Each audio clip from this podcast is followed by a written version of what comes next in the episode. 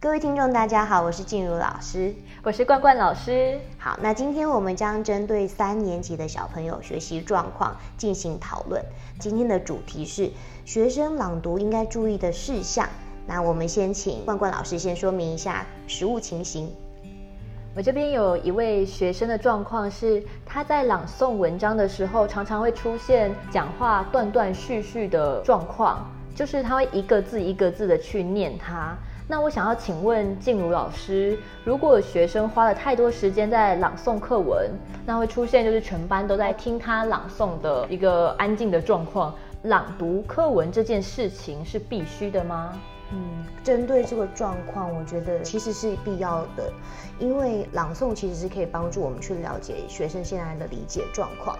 那首要呢，我们要先去观察一下学生他念得慢的原因是什么，有可能是拼音能力不好，那是识字量不够，还是说他是不理解自己在念什么，或是说他其实针对主题他没有兴趣等等，那他都有可能造成他不想念，然后拖得很慢这个状况。然后我们要先针对这件事情了解他的状况跟。原因之后再给予他协助，只是有几个重点是必须要去观察的。第一个就是语速的快慢，语速的快慢的时候呢，我们可以看出来，因为如果语速念得非常快，我们会知道说他的视觉是提前于他自己念出来的声音的，所以代表他的文章理解状况其实是比较好的。那通常这样的学生对于文章理解都比较没有问题。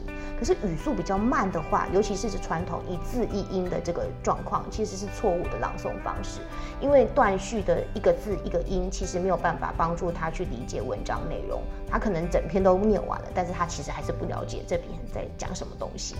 第二个就是也是非常重要，就是断句的位置。那就是说，他今天如果是断句位置是错误的，可以观察得出来，其实不了解这个文章的内容状况。还有它的句型，句型如果使用像连接词，也使用停顿的地方是不正确的话，你也可以发觉，就这个小孩子可能是有办法理解这个段落文章的重点在哪里。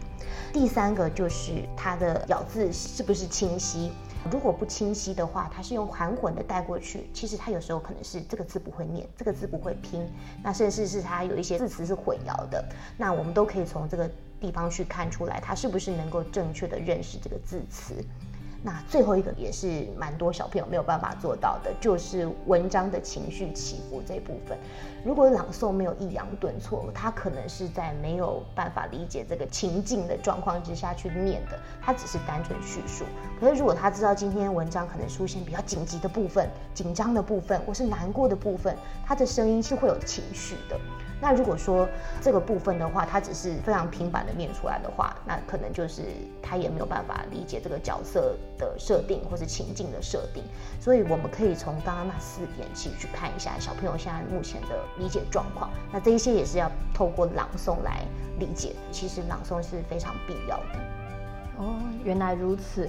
还想要请问静茹老师，是除了去观察学生的状况啊，那像通过语速、断句位置，或者是咬字清晰以及深情表现，学生在进行这个朗诵的环节的时候，我们要怎么去控制他们时间呢？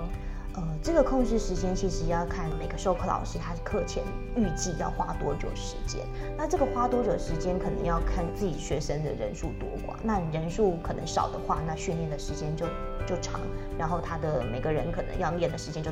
多，然后篇幅也比较多。可是如果今天是大班的话，那可能就没有办法让每个人朗诵到整篇文章，所以他可以透过轮流的去朗诵。